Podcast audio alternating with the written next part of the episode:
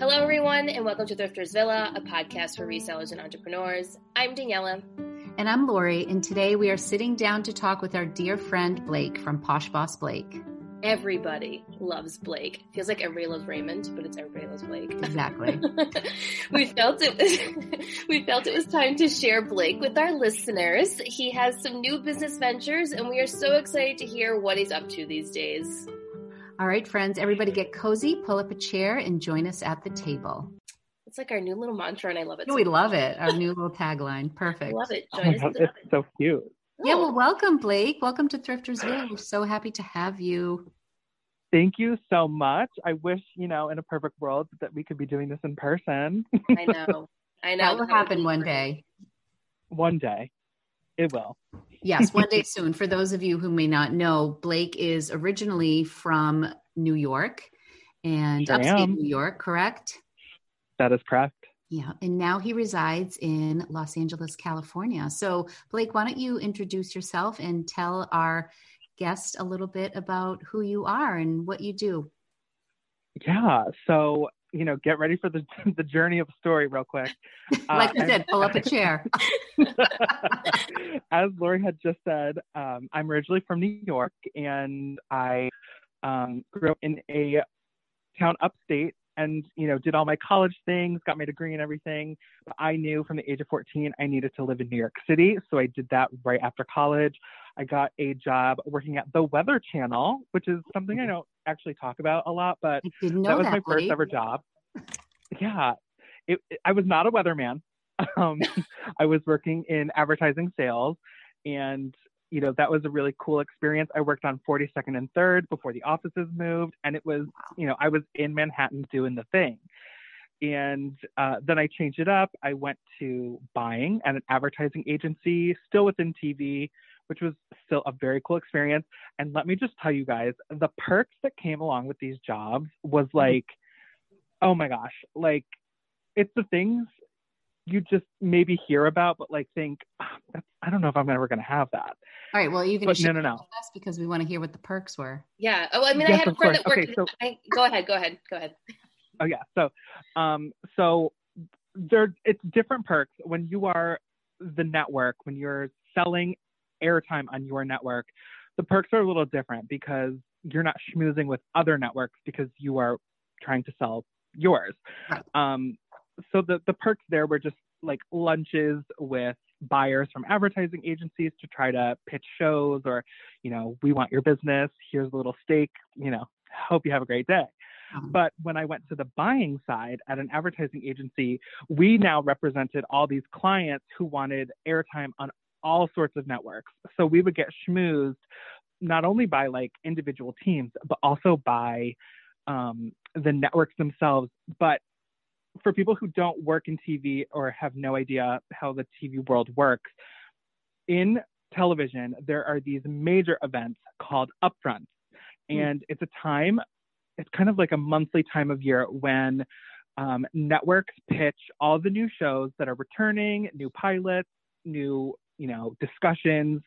Um, maybe there's a program that you know, a network is working on, but they don't, they don't have a direction, but they might have a celebrity attached to it. They'll kind of tease it to us. But um, one of the major events and perks is that they have these massive, expensive parties where the talent of these shows comes and we get to mingle and schmooze with these people. So they present all these T V shows and then we get to like mingle with celebrities. So for example, I have met Matt Bomer, if you are a fan of White Collar. I have met Nene, Bethany, um, Luann, if you're a Housewives fan. Who else? Oh, Vicky. Housewives. That's what you were talking about. Yeah. Nene yeah. Leakes. Like, she's the best. Yeah. Say that again? I said Nene Leakes. She's the best. She's so, and at the at that time she had a cute little like um what I call like a kitty cat kind of cut. It was like a short blonde mm. hair mm-hmm. moment. Very cute. Uh, who else? Who else? There was honestly uh, Jamie Lee Curtis. Wow. Like Activia, you know. um, I'm trying to think of the Rolodex of people that I have met because it's so honestly you would, like, not at parties like, and have drinks and hors d'oeuvres and just kind of catch up and talk about their show and whatnot. Yeah. or like, oh, I'm a huge fan. Like, you try to keep it professional. Ultimately, we're all professional, but it is, you know, they're being paid to be there, so they have to, you know, entertain us. Like, um, what's a, what's a really good party? So the Bravo party was really good. That's where we got to meet all the Bravo celebrities, which I will say, they are not necessarily celebs per right. se. They're just pretty famous. Right. So they were much more like it, within reach to like mingle with. Mm-hmm. But when we went to the E! party, um, the Kardashians, some of them did show up, Chloe, Kim, Chris. And as you can imagine, that was a mob. So like I was close, like two arms lengths was as close as I was. But like I could never get closer because it was just, it became a madhouse. And they couldn't ever stay long at these parties because it was just, you know, they're a really famous name. you know, right. They're very famous. What year so. was this, Blake? And how old were you? Were you right out of college? Yeah, so this was all happening. Um, I graduated college in twenty eleven. So between that, I started in the summer. So between twenty eleven and twenty fifteen, wow. that was my experience. Um, and it would happen every year, and it was always fun. I had never had steak. My family, does, you know, does not do red meat. So I did not have steak until my first business lunch, oh which, God. Let me tell you, like, business lunches in New York City, they're so expensive. And I just, I mean, I knew, you know, things were costly, but I was like, wait, wait, wait. Six of us from our team and four of them from that team, we're going to go get steaks for lunch at one in the afternoon on a Tuesday. Like, oh my God, I picked the right job. And a few bottles of really nice wine. Yes, there was always alcohol. Always. That industry is very favorable to alcohol. I'm not a big drinker, but um, it sounds fascinating. Like the whole buying advertisement space. I had a friend who did it for a little bit for a very small company that's fairly local to us. Um, and she would tell, I mean, she'd go to these different events, but there was never celebrities in the way that you're talking, you know, it's just, yeah, yeah. Well, so there's, there's lots of like different avenues for advertising that I just, people don't realize, like for T V, I was in national T V buying. So like mm-hmm. Scandals, Grey's Anatomy, like the big, big shows where there's a lot of money. Yeah. Um, but, but there is smaller advertising agencies that handle um, what we call more direct. So it's stuff that you see in your local neighborhoods, you right. know, in between the big national commercials. That right. So like you might see a commercial for, um, I don't know, Daniela and Lori's spa, but I wouldn't see it where I live. Can we know, open one? Because it's branch out, franchise. Right. But um, yeah, it was, it was really fun. There were really cool um, perks. And at some point I realized advertising is very um, money and Excel, and it's a lot of numbers, and the perks are great, but it did not outweigh the dis- this distaste I had for the like actual job. Mm-hmm. Like it was just, it was a lot of math, and although I can do it, it was just, I was miserable. You're sitting behind a desk and just plugging away in Excel, playing with these ridiculous numbers that are seemingly fake. Like it's all just extrapolating over really nothing. It's so silly. So I was just like, I need a change. So uh, January twenty-ninth of twenty sixteen, I moved to Los Angeles from New York with no job. I wow. knew one person, and, you know, I had a, a, a nice chunk of change from a bonus I'd saved. Mm-hmm. And, you know, I, I took the flight one way, which is, you know, as Miley says, hopped up the plane at L A X with a dream and a cardigan. Good reference. Good reference. Um, what was it about Los Angeles that drew you to the West Coast? Was it the potential to work in the industry again, or the the weather, or what was it? So I had taken a little spring break trip my senior year of high school to San Clemente, California, um, to Where's visit that? a family friend. Uh, it's south of, it's like on the way to San Diego. Okay. It's a beach community. So like on, along the coast. Okay. Um, and it's very beautiful. And at the time, um, there was a show on M T V, Life with Ryan, Ryan Sheckler. Oh yeah, yeah, yeah. Yeah. So he lived, and for reference, I'm thirty-one, everyone. Um, he lived, uh, in San Clemente, San Clemente at the time. And there was another show, Joe Millionaire, mm-hmm. reality show. It's like when reality T V was starting to be a thing, Simple Life ages. Yes. Um, and I was like, oh my gosh, I'm trying to be them. I saw Joe, Joe Millionaire, um, where I was staying with my friend. So that was cool. And I was like, I'm, I love it here. And I was still in high school. So I was like, can I do this? And I researched colleges, and then I found out about out-of-state tuition costs, and I was like, okay, that's not going to happen. Yeah. But then I took a vacation while I was still working in advertising to my friend um, here in L A, and I was like, oh, wait a minute, wait a minute. I the bug did not go away. I think I I think I'm going to move here. So the vacation ended, and the day I got back from that little trip, I texted my friend. I said, can I come back next month? I think I'm going to move here. Oh, wow. And I'll use that as my research. So I did. And I was like, okay, I'm saving the next bonus I get one year from now, and I'm going to move to L A in a year. And that's what I did. Like, wow. That's impressive, hon. I really love that story. Wow. I feel yeah. like a lot of I don't think I've told L A that publicly. Oh, sorry. I was just going to say, I feel like a lot of people that move to L A always have that story. Like, I went, I knew I wanted to be there, and I just, like, no job. I just went out there and I made it happen, kind of thing. I feel like so many people I know that move to L A have that same story. There is such Absolutely. a great energy in Los Angeles. I lived in San Francisco for almost three years, and we did, um, I had a friend from college who lived in Los Angeles, and we did Thanksgiving in L A. And I remember that San Francisco is like a different world compared to Los yeah. Angeles. And when we went back to San Francisco, I really missed L A. There's definitely a pull. There, there is something about that. Yeah. Um, and there's I always think- that little glimmer of hope. Like, I wonder if I could make it here. I wonder if there's something in the entertainment industry, at least for me, that always kind of appealed to me. Yeah. Yeah. Um, I think to your point, Lori, I think part of the, the magnetic energy that is here comes from the weather. Like, I know it might not, it might, people might not like think that initially, but like it is a place where I over time grew numb to the question, oh, is it nice there with the weather? Like, I laughed because it is literally nice. I mm-hmm. would say three hundred days of the three sixty-five. Like, it is not a joke. It is real. It exists. Is it one hundred degrees every day? No. In the summer, can it be one hundred fifteen? Absolutely. And thank God for air conditioning. Okay. Blake, I have a question for you regarding just um, because you're an East Coast guy. I felt like when I was in San Francisco, you know, the weather was beautiful, but you know, San Francisco isn't L A. You had like the fog and you layered and it got warm as the day went on. But I felt that yeah. because there was a very mild change in the weather, all year, I felt like the months blended, number one.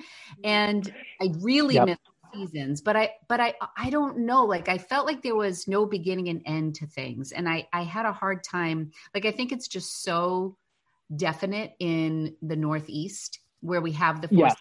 Like right now we are in winter. It is cold. Like, we have embraced, right. we're on to the next. And I, I also think it makes us a little rough around the edges here because everybody was so yeah.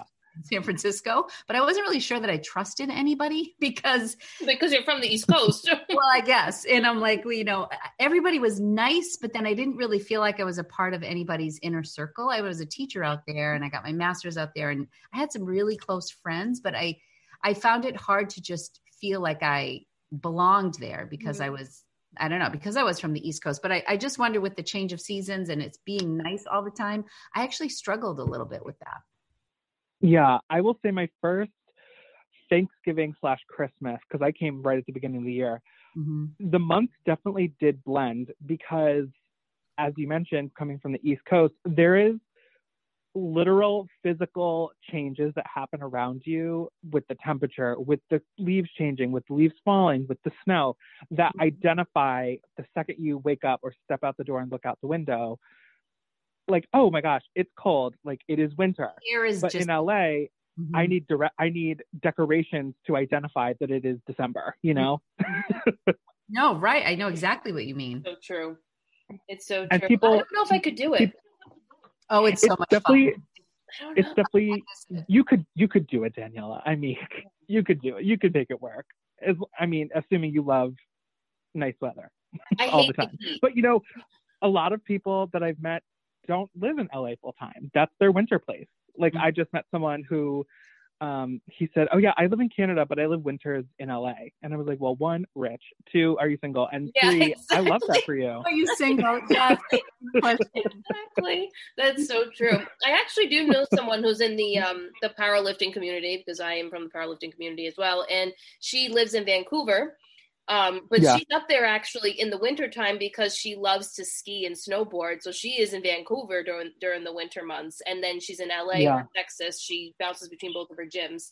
Um, and she's in those places. But I've heard that before too, Canadians going to L A or Texas. It kind of makes sense. I mean, the Northeasterners, we all migrate to Florida. Right. Yeah. You know, yeah. And a lot of New Yorkers and think, Bostonians go in the summer, in the winter. Yeah. Yeah. I, I think too...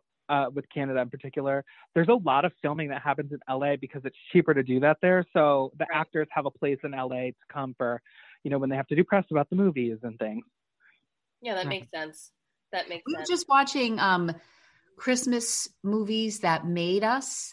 It's a it's a new series oh. on Netflix, and they filmed yeah. Elf in Canada because. Oh, it was did cheaper. They really? Yeah, they filmed the North Pole um, in an ice hockey rink because they needed like this wide angle that kind of showed depth because they were, they modeled the whole um, movie after Rudolph. I can't remember the name of the directors um, who did the oh, stop no.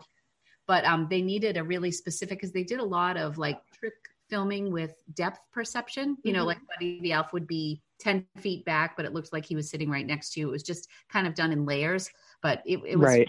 Yeah. So they, they toggled between, they did as much as they could in New York City, and then they went to Canada to film the rest. That's fascinating. The whole movie industry is fascinating. It, truly- it really, it really is. Also, sidebar, I heard that um, McDonald's next collab meal, like, you know how they did the Travis Scott and um, yeah. the other rapper, they did another rapper, like meal collab. Mm-hmm. I heard that Buddy the Elf is the next one to come out. Oh my God. That's going to be this amazing.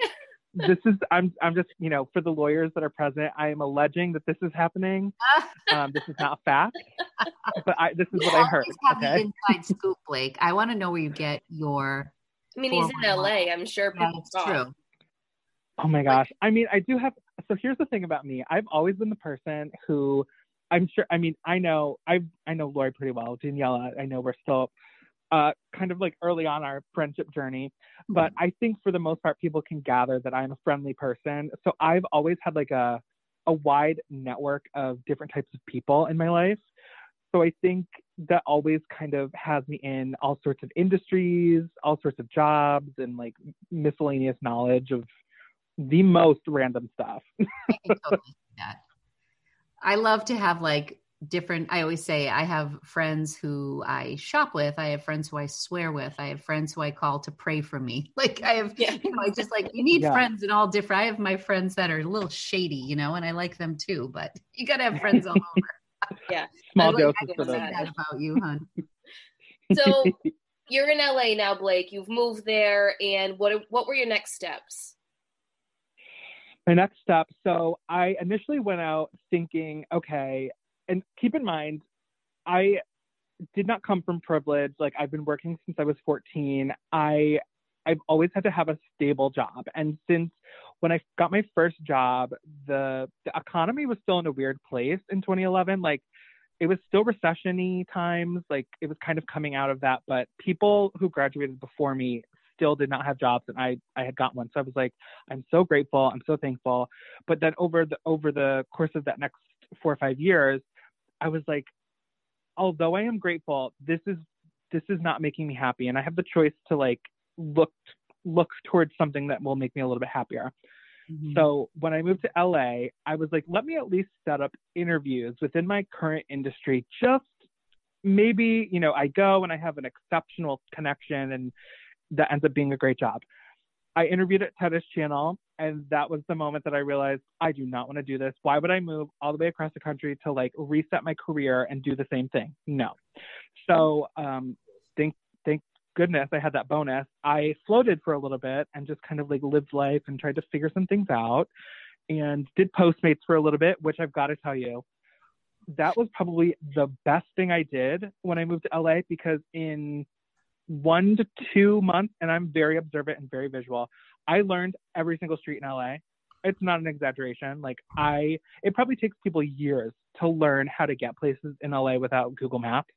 I learned that so fast from Postmates, and I, that like really is helpful for when you do get a job and you need, need to navigate the traffic. Mm-hmm. Yeah. Interesting. Um, so yeah, but uh, eventually I ended up looking for jobs everywhere. I was trying to be a personal assistant, and um, that's so that's a job that here, like where I'm from, rather, it's uh, that's like not a real job. Like people do not exist like that in my hometown to be able to like afford a personal assistant. Right. So I was like, how am I? How do I even get? How do I put that on a resume? Like, how do I even lie about that on the resume? Right. So I called a couple agencies and no one took my call except one person did and said, listen, a lot of people post on Craigslist. Go just do some temp jobs, do some temp work, build the resume, get something that said you did personal assistant work because people, you're going to be in someone's home. They need to trust that. So I was like, okay. So um, I did. I worked for an interior designer um, part-time for a hot second. And um, that kind of led to uh, finding another part-time personal assistant job working for someone who was like, honestly, she was just a housewife, but mm-hmm. needed a lot of help because she was moving into a home. And then somehow the universe was like, you need to do both of these things for one person. And then I found my boss, who I'm forever grateful for, uh, who I ended up working for for two years. Um, she's an interior designer. The, the job that you, most, I'm sorry, Blake, the one that you most recently had, is that the job you're at now that you're talking about? Uh, no. Okay. Sorry. No. So no, it's okay. So my time in L A has been about five years. Mm. And um, the first, the first two, two and a half years was initially just getting that experience and then finding uh, my person who was an interior designer. She was a very lovely, caring person, and I learned a lot from that experience and like working in someone's home. Very gorgeous home. Um, the the home, this is something that people don't realize. People's homes make them money in L A. It can happen anywhere, uh, but it happens a lot in L A because it's always good weather. Like mm-hmm. people filming movies will come to your property and scout it and say, okay, we're going to film a movie. We need it for one day or thirty days. Here's the rate. You tell them the rate, you negotiate, and your house can make you money. That's so, crazy. Um, yeah, it's a very cool. We did, uh, with my time there, uh, we did a, not Estee Lauder, Erin Lauder uh, commercial mm-hmm. for a fragrance at the time, which is the daughter of Estee. Yes. And, um, oh my gosh, we did a couple other things, a couple commercials. And uh, the house across the street was where they filmed, oh my gosh, the movie with Amy Adams and Christian Bale, um, the vice president one, oh, Al yeah. Gore, mm-hmm. or I think it's called Gore, I can't remember. Mm-hmm. Um, but that was, you know, across the street from that. And it was a very cool experience. And I've, I've lived and done things I never would have thought I could have, I didn't even know existed, right? Um, that sounds all great, but there was a little blip um, before I was fully committed to her. I had gotten a better offer somewhere, which this is my lesson learned, okay? Bigger, better syndrome. I had received an offer to move into someone's mansion, and it was eleven thousand square feet. I was paid almost one hundred thousand dollars, and I'm telling you all this to, like, make it sound really fancy because at the end of the day, it was not worth it. Um, And I had everything taken care of for me. I didn't have to buy food. I got paid. I didn't have to pay for an apartment. I got a car given to me. I put my existing car in storage. Uh, and then it um, didn't work out. I'm not going to elaborate too much because I'm writing a book about it. But oh, I it, love that you're writing a book about it. It, it just was an absurd, like the things that I did not know existed for the one percent. It wasn't even the one percenter. It was the zero point two five percent right. kind of people that Like it, the amount of money I would spend as the assistant on a daily basis was like sometimes twenty thousand dollars every day. On what, Blake? Uh, sheets. Um, food. When you have a household and you need to go to Whole Foods, you don't get regular meat. You go to a butcher and get meat. You right. know, everything's got to be a different quality. There's like a whole level. Uh, Christmas time. Christmas time. Oh, we need little favors for the dinner table. okay, well, go get me twenty-six Baccarat crystal butterflies. uh, I'm sorry, twenty-six what butterflies? And then you learn, oh, that's a crystal company, like a very fine crystal company. And because you need them in a certain amount of time, you have to find the place in L A to get them. And it's like a whole thing. I think I would love um, Lori. You're going to have to wait for the book, Lori.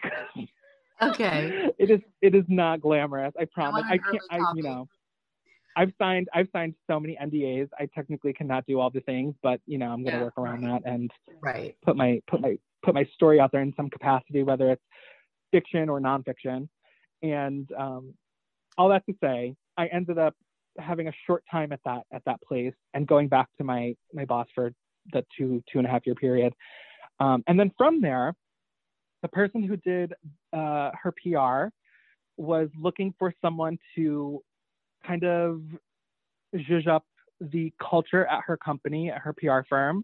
And I don't want to go into super specific for, you know, a little bit of privacy, but um, that working for my designer boss ended up transitioning into working for the most previous boss that I had for a P R firm. And wow, the boss that I had was such a savvy business person. And the thing that I respected about her so much was if she did not have a strength, she outsourced mm. to a person that could excel mm. in that, in that role.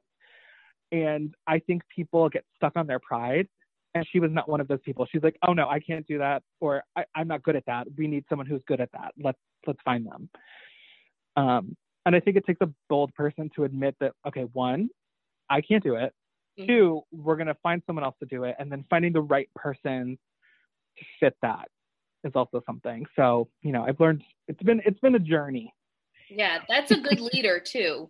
I mean, a leader is someone who can stand back and say, okay, I'm good at this aspect of it, but I'm not so good on this. So who can we get on the team that can help us? And, you know, we can all work on it together.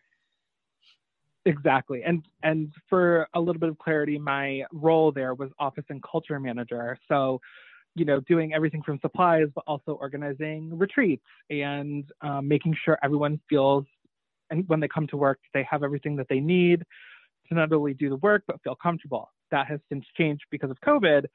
Uh, but, you know, that was the intent, the role. I think that's one of my favorite job titles ever. It was created for me and I loved that. Yeah, like exactly, like built around you. And I just, I think it's a fantastic fit for you. And I think that all of your experiences have led you to a, a pretty exciting place. And I think you bring an interesting flair to the reseller community in general. Mm-hmm. And you have yeah. very much an entrepreneur spirit.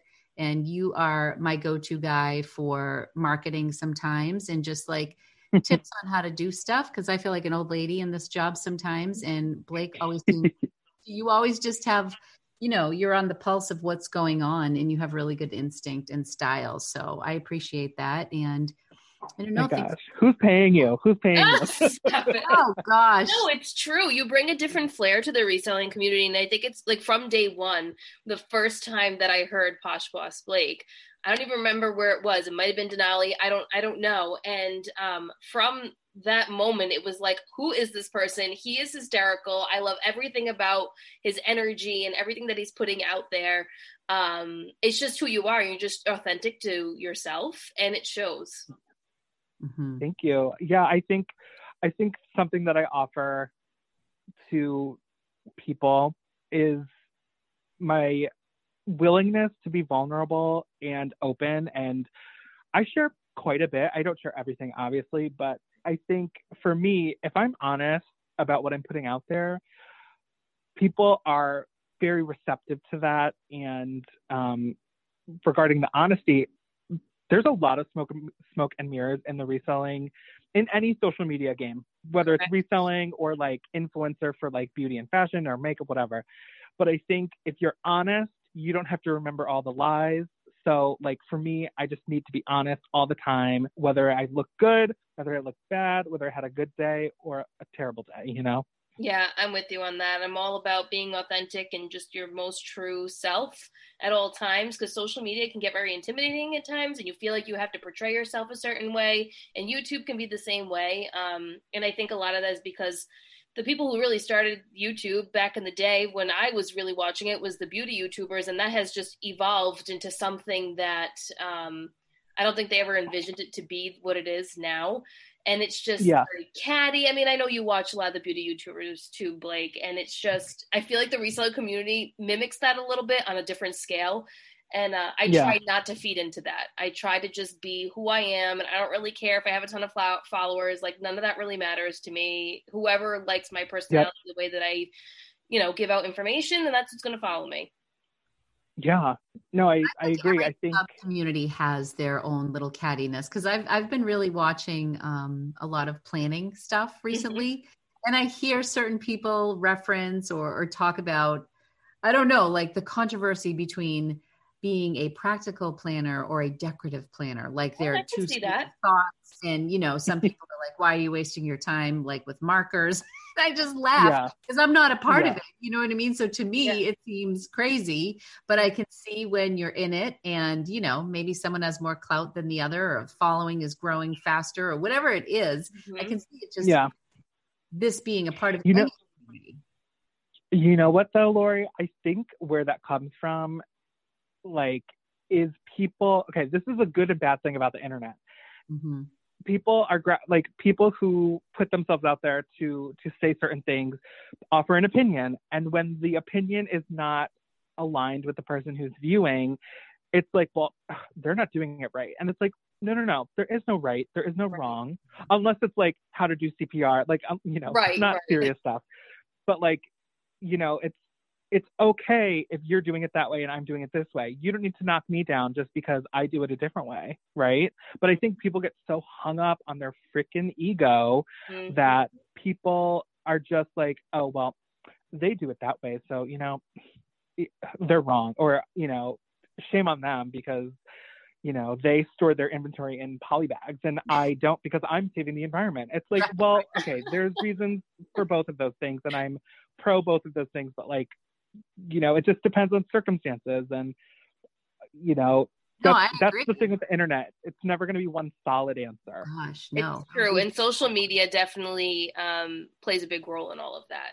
Just all of us being on whatever, TikTok, Instagram, doesn't matter what platform it is, and just scrolling through. And then you, you become biased to certain things. There's just no way around it. It's the way social media was built. Yep. Yep. To well, keep sucking also- you in. It's also the beauty of it on the flip side, because if I'm watching someone and I'm an environmentalist and they're talking about their poly bags, as well, since we can right. go with that example, right? I can just yeah. off. I don't have to hate. I don't have to give my opinion. I can just move on until I find a little tree hugger reseller. And right. then I'll run it home. You know what I mean? Like, and I, yeah. I guess I just feel being a creator, and you do put yourself out there, and mm-hmm. I don't know if people think we're making millions on YouTube or what, but like we're, we're giving free content, and people can kind of either choose to, you either connect with someone or you don't. I feel like I learned a long time ago, you're never going to please everybody. You, you know, and, and if you do spend your life trying to please everybody, you will just be exhausted and still fail. So you yeah. know, best off just kind of doing you and establishing where you're at. And, um, you know, hopefully you have some open-minded people in your audience. And if you don't, I don't know. It's also kind of fun to have a block button. If you do have somebody who is right. who crosses the line, one hundred percent you're done. one hundred percent Your time here is over. Yeah. You are not allowed right. anymore. Goodbye. right. Right. Thankfully, thankfully I don't have to use the block button. Um, no, not very often. I, I like, I genuinely don't use the block button often. Um, because I also, I try to be the bigger person. Like, if you want to block me, fine, but I am not going to be the person that, unless it is like heinously offensive, but that has not happened yet. So right. knock on wood. That's good. Yeah. So now you yeah. had this job, right? So how did you get into reselling, right? Like, this is how we all know you. We know you from the reselling world. So how did you get into it? Right. So when, uh, I had, so came to L A, had a little, like, kind of, it took me a while to find a, some stable income. Once I did, I found my own apartment, and it was the first time that I lived on my own, and it was a small, small studio, smaller than what you know present day, which is crazy to think about. Wow. Um, but to be able to feel a little bit more comfortable with paying the L A rent all by myself, I uh, re-downloaded Poshmark because I had initially downloaded it in twenty fifteen, but I was like, I can't figure this out. I'm done with it, and deleted it, which is why on my app it says, you know, member since twenty fifteen. But I was like, let me give this a shot. I had bought a pair of jeans from Nordstrom Rack, not retail arbitrage. I just, I bought them. They were cute. They were helmet laying. They were like four or five hundred dollars jeans, and I got them for like twenty-nine, thirty bucks. So I was like, okay, I'm not going to wear them. It's been six months. Let's list them. List them, sold them for like eighty. And I was like, okay, okay, there's some profit to be had here. Mm-hmm. And then I, I was, I Googled or YouTubed, and I was like, okay, wait, there's like, there's people that are doing this. And it was two years ago. So I feel like there's been so much more momentum behind it that it was different than what it is today. But it was, um, there was someone, and I always like to reference her. Her name is Miss Philly. Uh, she's from Canada. I can't remember if she's in Toronto or something, but she was a Canadian thrifter, and she would sell on Facebook Marketplace. She would go to Val- Valley Village or Value Village. Value. Um, yeah, which the, in the U S is Savers. Mm-hmm. And um, no shocker, it's still overpriced. And I was like, okay, I'm gonna I'm gonna go out and just see if I can get like a couple things. And, you know, my first couple trips, maybe not the best purchases, or I thought I could go to T J Maxx and Marshall's and just get all the red tag clearance. Well, oh, honey, honey, no, no, no, no. Retail arbitrage was not my friend, especially living in a major city like that. Yeah. Like, it is not, we don't get the low prices that people do in Arkansas, you know, mm-hmm. like, that doesn't exist. And I didn't know Gilla tag clearance was a thing. L A before it gets marked down too low, it's probably just going. Exactly. Exactly. Um, there's like a healthy shopping market, a lot of tourism, you know, it's always nice out. You shop outside. Great. Uh, but I had learned from those mistakes and then discovered the Goodwills, which was right around the corner from my apartment. And I was like, oh my God, that's crazy. I could have done this for a whole year. Uh, and then I just started to do it. And then I think I had seen something about Posh Fest that made me want to start YouTube or like talking about it online. Like, I can't remember the reason I started to do it, or if it was because of a person. I was just like, let me put this out there. Um, I did. And then I was like, I'm going to go to Posh Fest. I didn't really know anyone. Um, and then I had met a couple people along the way, and then Posh Fest happened, and my life kind of changed after Posh Fest, not going to lie. That was one of the best experiences as an adult that I've had.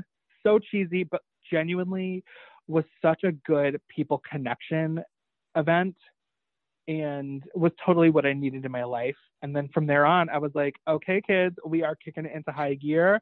I upped my YouTube channel, my social media totally changed, and people kind of noticed that um, immediately. I remember there's this one guy, he was in the O C. He messaged me and was like, your social media is like amped up. And I said, yeah, I'm not messing around. Like, I learned a lot at Posh Fest. I spoke with the guy directly from YouTube. I am going to make this work. And it did. And I did really well. And, um, you know, going into twenty twenty, because I went to Posh Fest in twenty nineteen, going into twenty twenty, uh, with a whole like plan for YouTube and how I'm going to like grow audiences was good.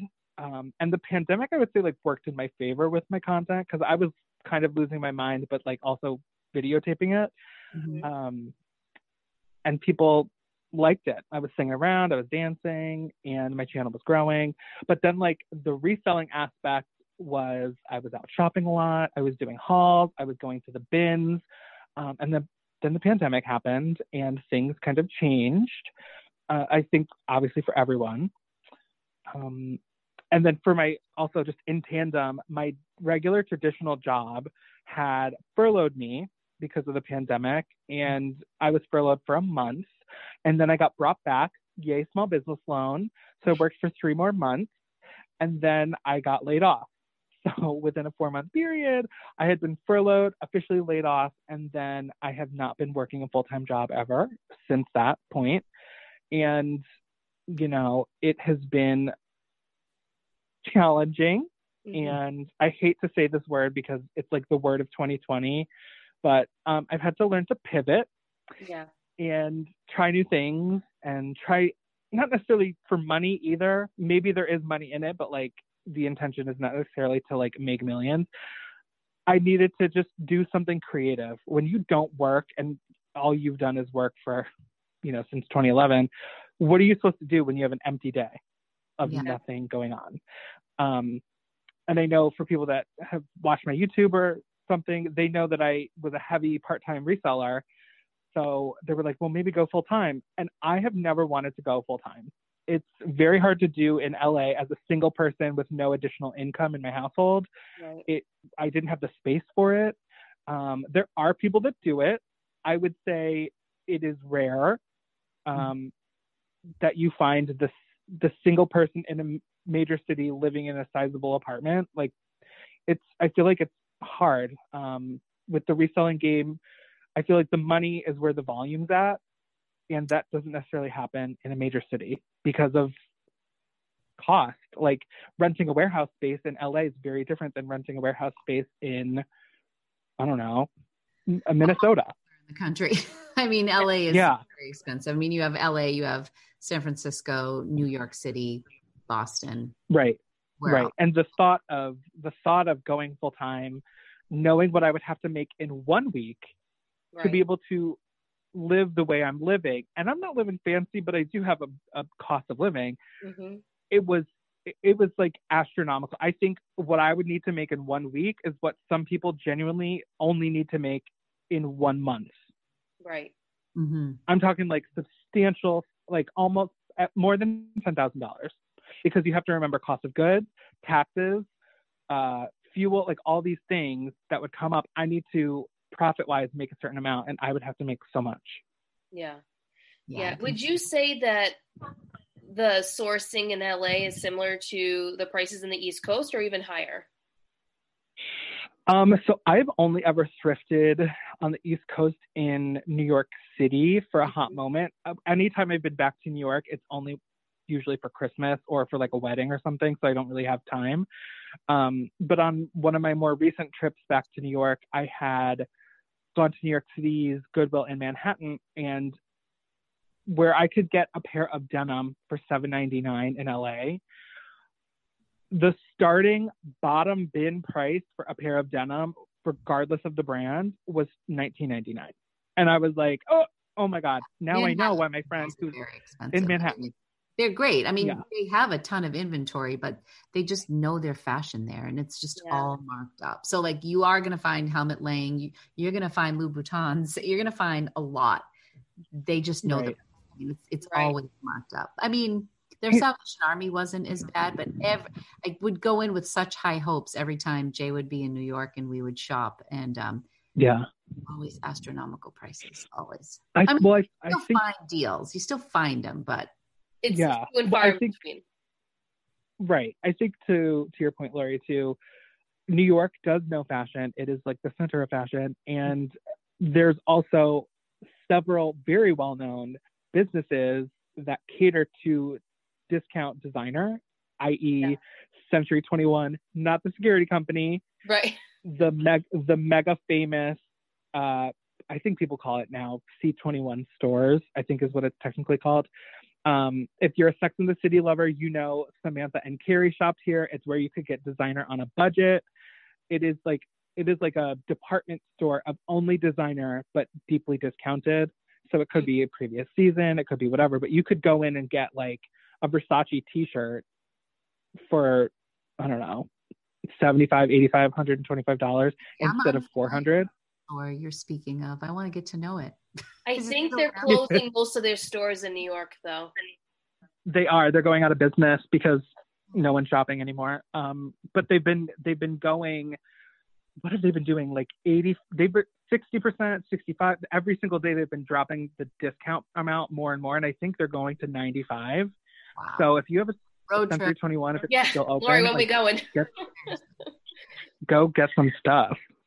Blake, one of the things I also think that you should mention is being a resident of L A and people encouraging you to maybe go full time or just get heavy into thrifting. You guys have been in lockdown, and I'm not sure that all of our listeners yeah. will be aware of that. I mean, you didn't really even have the option to shop. I mean, you could do online, but um, in right.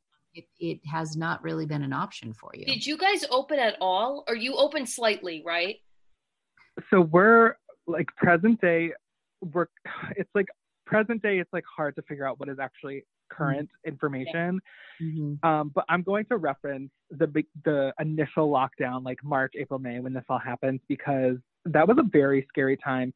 I felt like people in major cities, particularly L A, New York, were living a very, very different experience than a lot of the rest of this country. Mm-hmm. Um, like L A was like locked down. You could not, they were like, do not leave your house unless you're going for a walk, wear your mask, or you are going to the grocery store. We have to count how many people go in. So you're going to make a line. They had to dedicate early hours on certain days for the older clientele to go in so that they did not feel rushed or pressured by the crowds that would show up, you know, for opening time at like nine or ten a.m. There'd be one hundred fifty people in line waiting to go to the grocery store on a, on a Monday, on a Tuesday. Mm. Um, nothing was open. S- small businesses were like, the amount of businesses going out in L A is sad. Um, especially like community kind of places. People can't, you can't, when you have no business or takeout only aspects to your business, that's probably less than a quarter of what you need to like pay the rent, let alone staff. It's like, it's like a whole thing. But um, with reselling, things were closed. You couldn't, you couldn't go to a thrift store for a while. I think I got the courage to go thrift again in June. So I didn't thrift for like months. I did explore some inventory with uh, some wholesale companies. Um, but also the challenge with that for me was I lived in a, or lived in, excuse me, in a studio. So there is limited space and um, yeah, I couldn't get a pallet delivered. I'm sure right. people could say like, you, you could, but like, I, I don't have a driveway. I have a parking garage that's subterranean and uh, the truck that comes is an eighteen wheeler that will just load it onto the ground. And right. then you're- and you would-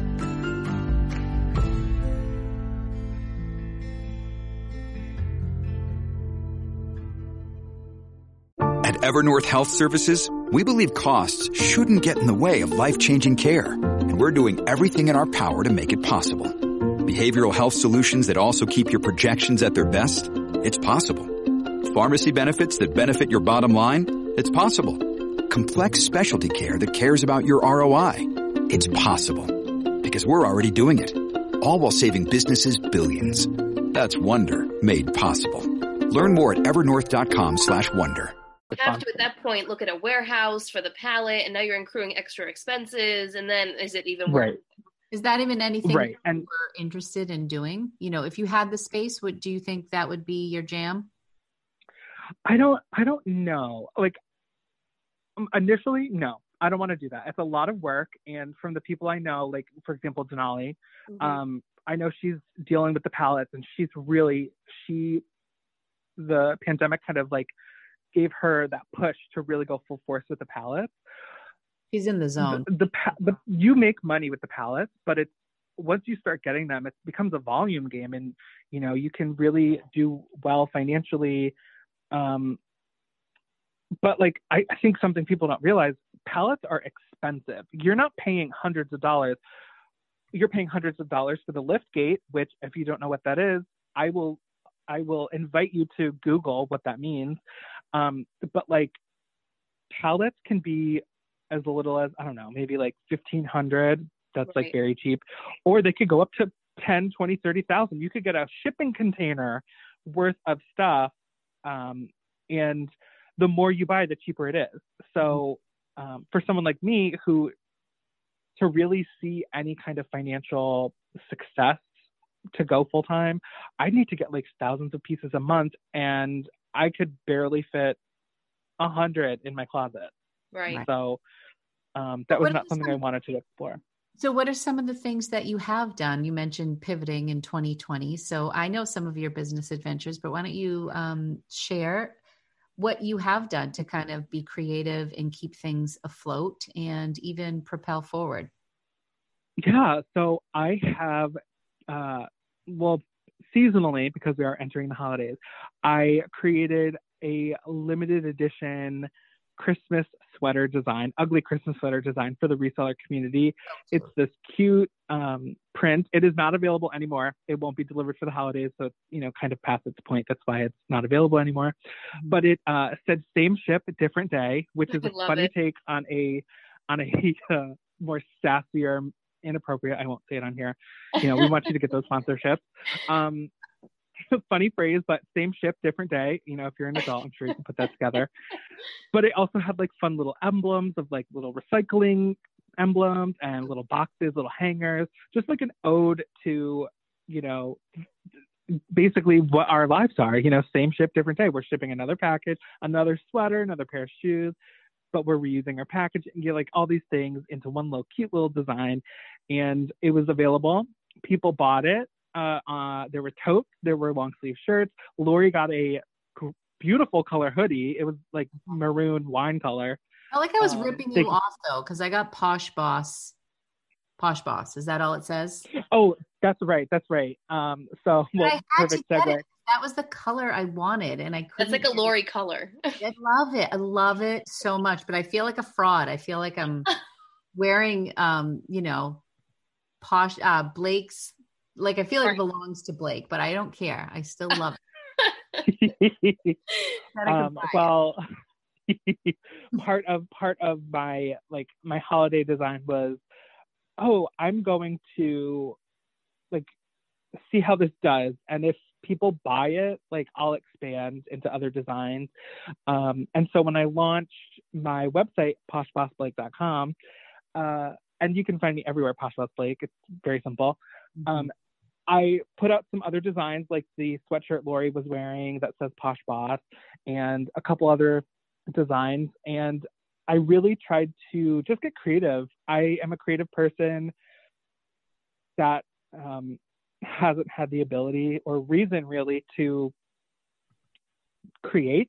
And so I was like, you know what? I'm going to give myself that reason, and I'm going to create some merch, and we'll see how it runs. And the holiday sweater design did really well. I'm very happy with that. That's good. Uh, and so, you know, we'll we'll transition into other things. I did I did expand into pop sockets on Amazon merch. So if you just look for Posh Boss, I mean, he's like a marketing Posh Boss Blake everywhere. His his marketing. I love it. Yeah, I yeah. Love that.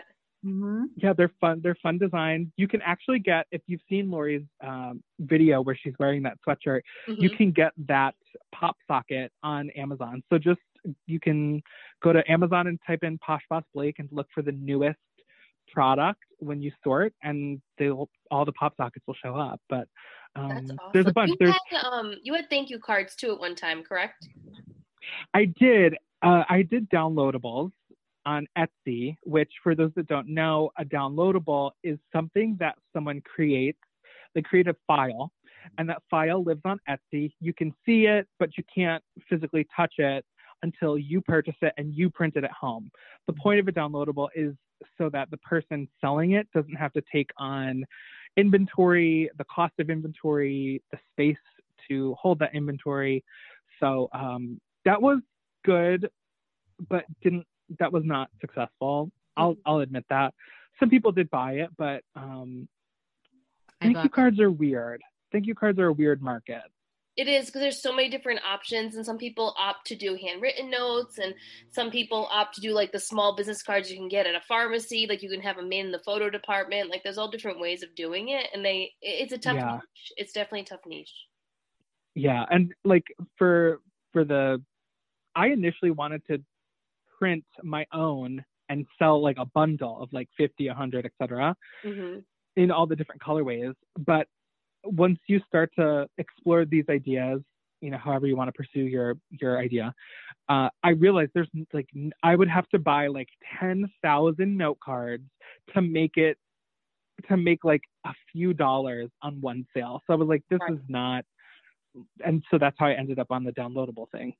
Yeah, I, I thought about it too for a little bit a few months ago, but it's just, it it's not cost effective. It is not cost effective. No. Unless it's like to local people, Th- then it's cost effective because you can hand deliver, or, you know, the shipping it is not that expensive, but it is, um, it is an expense. Unless you're just designing. If you're just designing the thank you card and then they can do whatever they want with it, then that's one thing. which right, is what Blake right. did with Etsy. You yeah. exactly. That's, then, yeah, yeah, that's what I did. And they were great designs.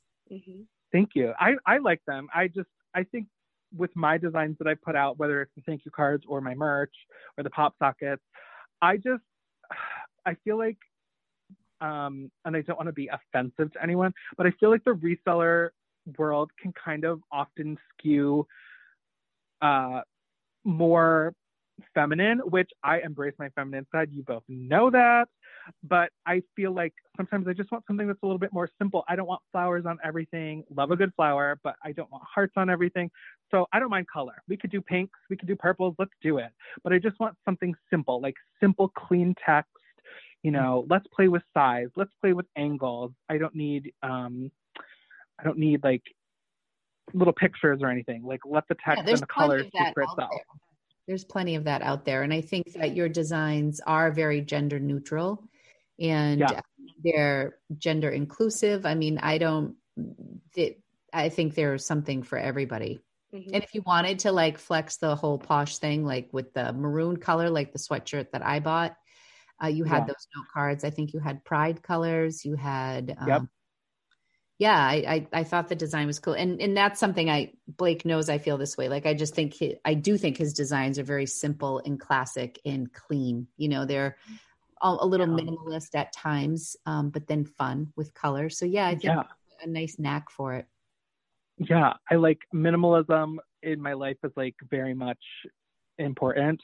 Mm-hmm.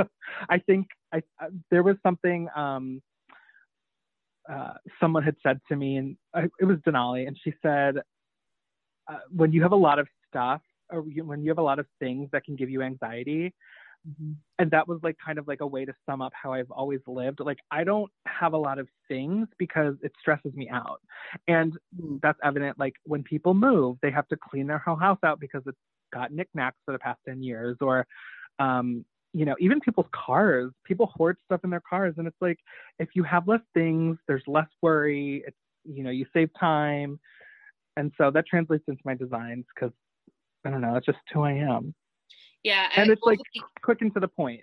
Yeah. That's over the like. years, I've definitely become more of a minimalist with a lot of different aspects. I mean, I still hoard a few things here and there, but um, I definitely was one of those people that would throw things in their car and then leave it for a year and just, it would just stay there. And now I'm the complete opposite. And my, the trunk of my car might have some stuff in it, but like the back seat is cleared. My front seat is cleared. You know, I try my best to minimize the amount of stuff that's in there. My closet works the same way. And that's been a progression over time where I yeah. don't keep a ton of stuff in my closet. Every three months, I basically rotate my entire wardrobe and I sell it off and then I buy new stuff. Um, Smart. Well, thrifted Smart. Stuff. So I try to be minimalist as much as I can, but and but here's the thing: like when it comes to designing, I like both. I like minimalism, but I also like fancy. I like them both, and it's hard to find a balance between them both because then it becomes busy and it and it doesn't translate correctly. Yeah, that's where I struggle. It's, it's so funny that you say that though, because I feel like um, with fashion, minimalism can be so expensive. Like mm-hmm. it looks like, why am I spending four hundred dollars on a t-shirt? But mm-hmm. like the way it's constructed and the stitching and like the angles, you know, it's actually, oh wow, there's a lot of work behind that or something. But then like when I see a jacket that is, you know, one hundred percent buttons because it's some crazy outlandish design, and then that's eighteen hundred dollars, I'm like, who would buy that? I I have so much anxiety and like I just have questions. Like mm-hmm. why? Why would you want the button jacket? Yeah. Now I'm now I should create a button jacket and charge eighteen hundred dollars. Right? I'm a designer. So true. You could totally do it. I'm a minimalist wannabe and like so far from ever being a minimalist. I appreciate it. My husband's a total minimalist. Jay wants for nothing. He's never even used the term. He just doesn't like stuff. He spends his money on experiences. He doesn't understand even design yeah. stuff. He's just not like, give yeah. him a book and let him walk around the block. Like he's just like so low maintenance. And I don't know, he's a good husband for yeah. me. I get all this stuff. yeah. I can, yeah. I can feel love, it too. yeah. yeah, love investing in the experiences, because at the end of the day, things are things, yeah. and you can replace the things. Mm-hmm. Things can be taken you know? from you in a heartbeat, and I learned that in a very difficult way, and I'll share this story. I've never shared it on here before, but when Matt and I first moved into our first home, um, this was probably like six months after we got married, our house got broken into. Um, and all of my jewelry was taken, things that my grandmother had given to, gave to me, things my grandfather, who had passed many, many years ago, gave to me, um, my mom and dad's, uh, my mom's first like promise ring from my dad, like all of that stuff gone. I don't have any of it. Um, they didn't take the iPads or the, or the MacBook, um, and they took all of Matt's watches that he Uh, he was collecting them over time and took all of those. And it's like that experience just opened my eyes. Like literally anyone could take anything at any point in time and I can be left with nothing. Um, so I'm very particular right. about what I keep and how I keep things and not getting too attached to things like I did before, um, just because it's material. And the experiences and the memories that I have with the family and all of that is more important to me, obviously, than than all of those things combined. So thankfully, none of us were home. We were both safe, you know, and all of that. So that definitely put um, material items into perspective for me. Yeah. That is so scary.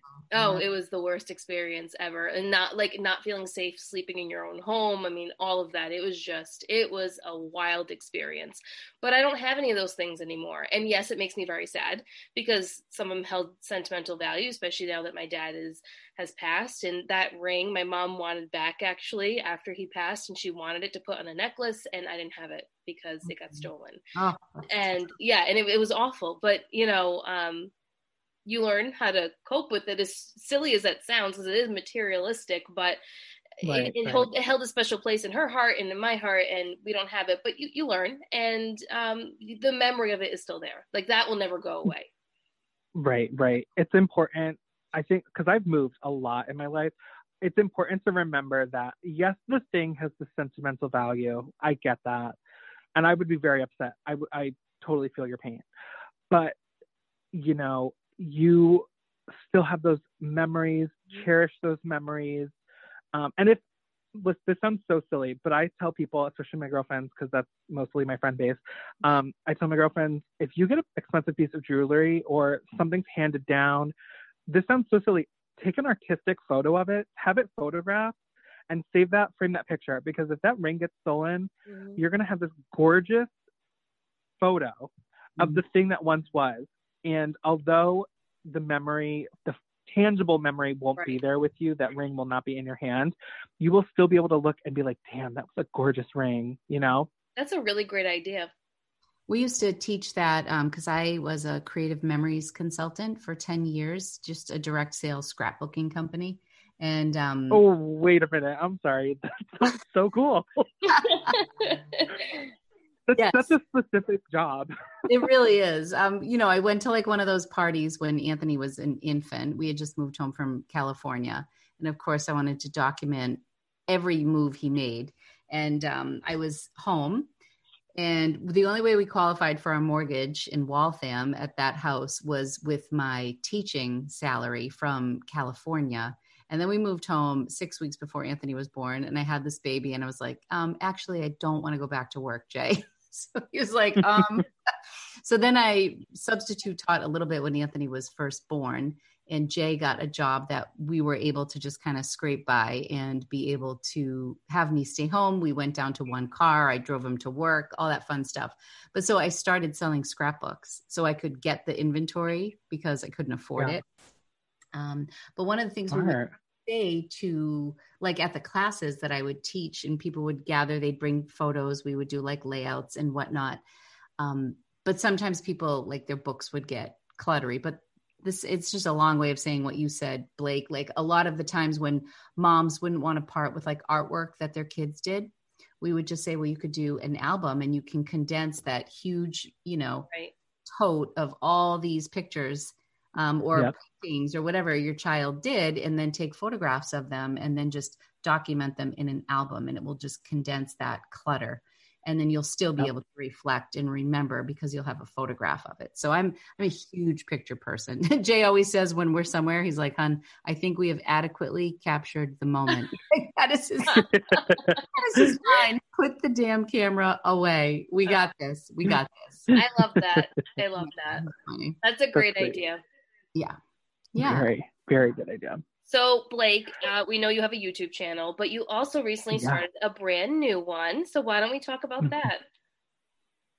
Yeah. So uh, I feel like this conversation is actually a great representation of how I feel it was necessary for me to have a second channel. Yeah. I like, I think people found me because of reselling and, you know, passion for it. Great. It's a, it's, It's fun, but it is not the only thing I do. And I've got a very colorful past that I like to talk about. And, you know, I'm, I'm much more than just reselling. I have a lot to offer. And um, I wanted to showcase that. And I'm going to keep my main channel, Poshboss Blake, to be the reselling content.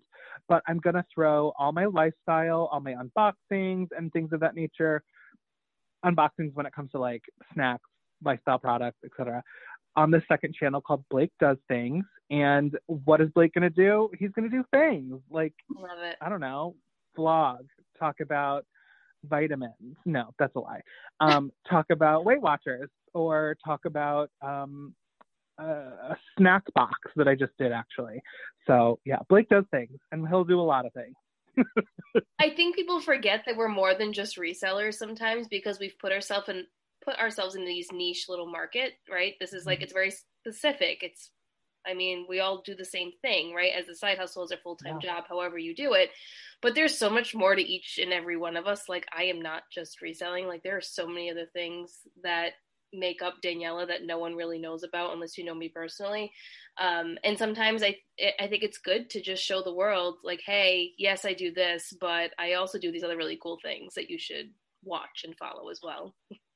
Exactly. And I, it can sometimes be disheartening, particularly with YouTube. Mm-hmm. Um, so for, for anyone out there, I know obviously you both, but for anyone out there that might be a creator as well, when you open YouTube Studio, you are forced to look at if you did good or bad. It's, yeah. it's just, did you do good or did you do bad? Mm-hmm. And I think for a lot of us this particular year, there has been some downs because people are watching differently.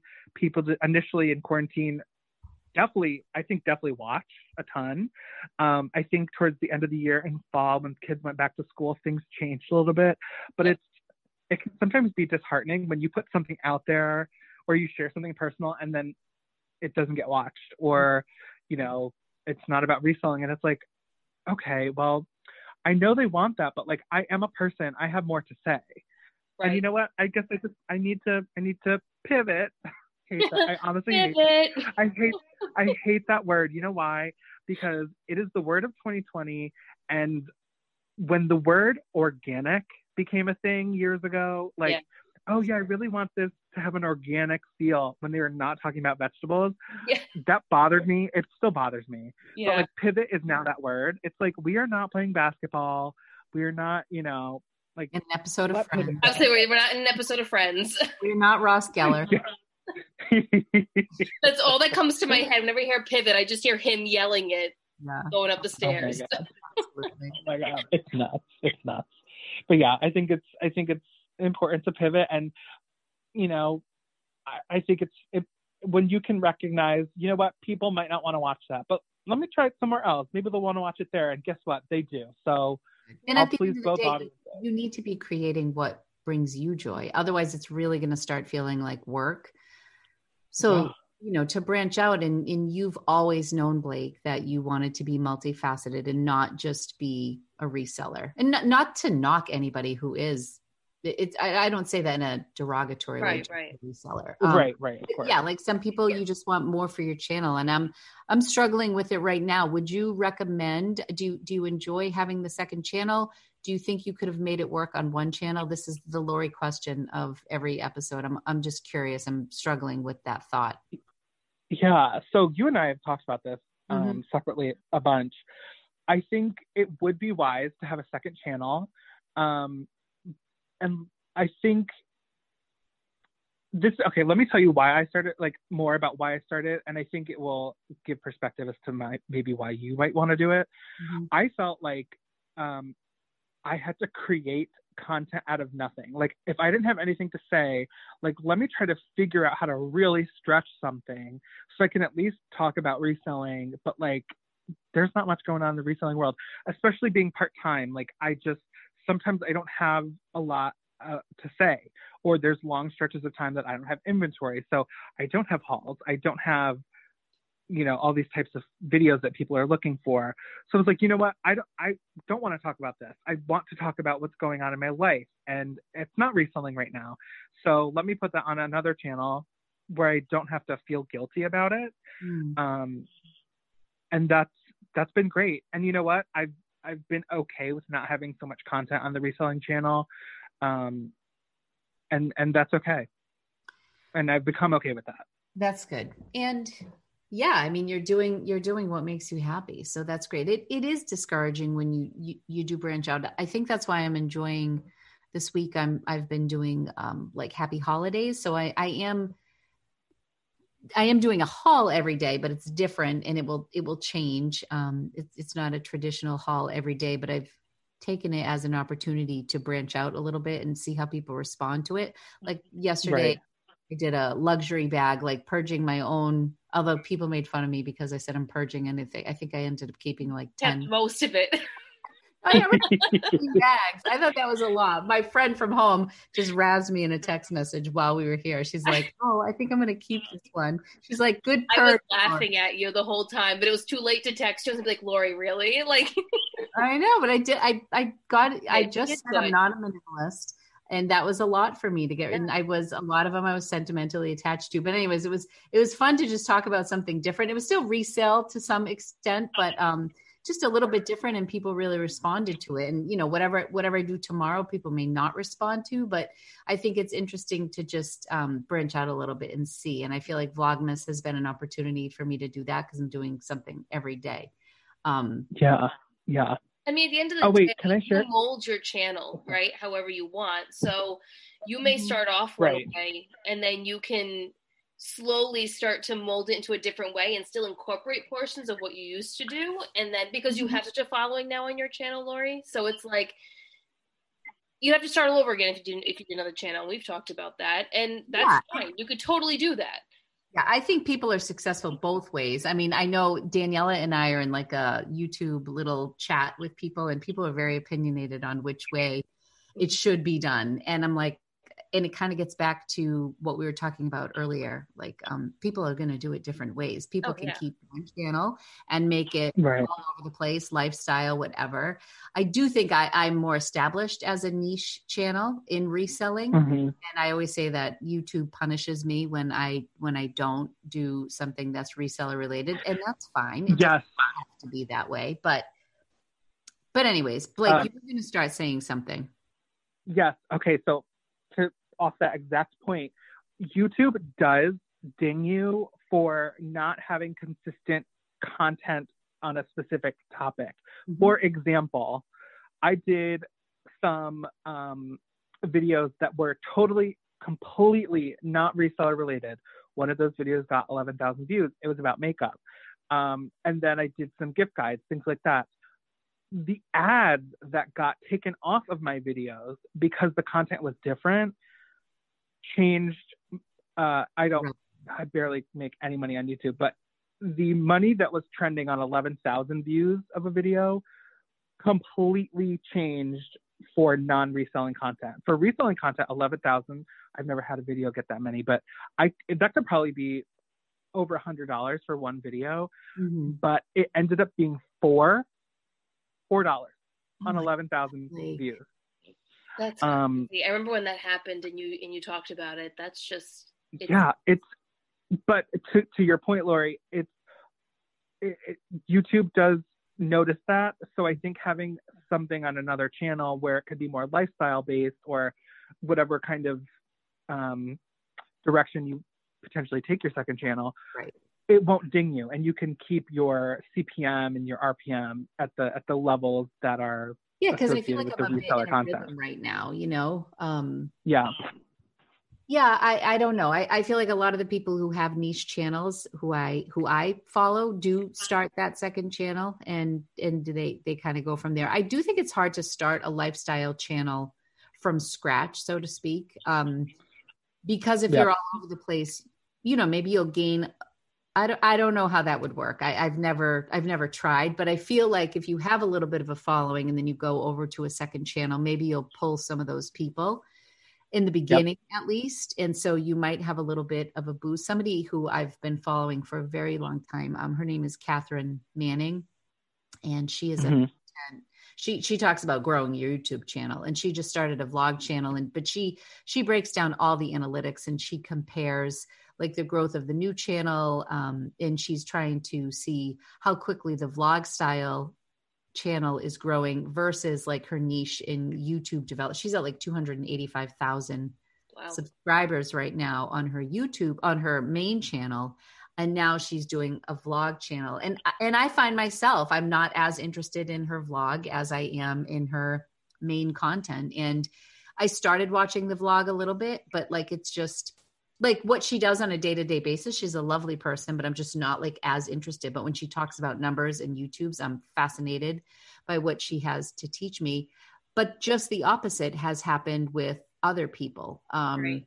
I can't think of the woman who I watch all the time, but she has a vlog channel, and I find myself enjoying her vlog channel more than her main channel. So it really just depends. And then some people have it all in one, like the person you told me about yesterday, Daniela, who mm-hmm. is like a, you know, fashion an influencer of some sort. Just like those beautiful people living beautiful lives in Britain. Yes. Um, they're all from Britain for whatever reason. But anyways, it is interesting. We don't, we don't have to talk too much more about it, but it, I'm I was curious to hear your take on it, Blake. And I know we've talked about it before, but um, yeah. I think it's a question a lot of people have, you know, content creators and which direction to go in. And there are pros and cons to both. I mean, it's much easier to run one channel, you know? Right. I think um, yeah. at the end of the day, you just need to do whatever it is that's going to make you happy, whatever you're going to feel the most creative in, whatever... And it's a phrase that's used all the time, but whatever's going to bring you the most joy within whatever it is that you're producing and putting out there. Um, because yep. we all get kind of get hung up in what everyone else is doing, but at the end of the day, it doesn't really matter what everyone else is doing. What yeah, is yeah. I'm not caught up in it. I'm just, I'm just kind of like checking out the scenery. Yeah, no, of course. But I think for anyone in general, Open. I get caught up in it sometimes. Like you sit there and you think and you think and you think, and then you realize like, it really doesn't matter. Like just do what you want to do. Right. Well, yeah. one of the pressures yeah. I put on myself was like the Wednesday, Sunday videos. And the mm-hmm. only person putting pressure on me was me. Right. Yes. People kind of knew that that was my schedule, but you know, alarms didn't go off if I didn't. Right. Right. Lori didn't upload. if I, if it uploaded on Thursday morning, we were all okay. And now that's been so liberating for me to just say, I do two videos a week, and oh my God, it's been life-changing for me. Mm-hmm. Not this week, this week. This insane. Week is not life changing, but, uh, but, but yeah, yeah. uh, but but typically that that works out nicely. Yeah, good.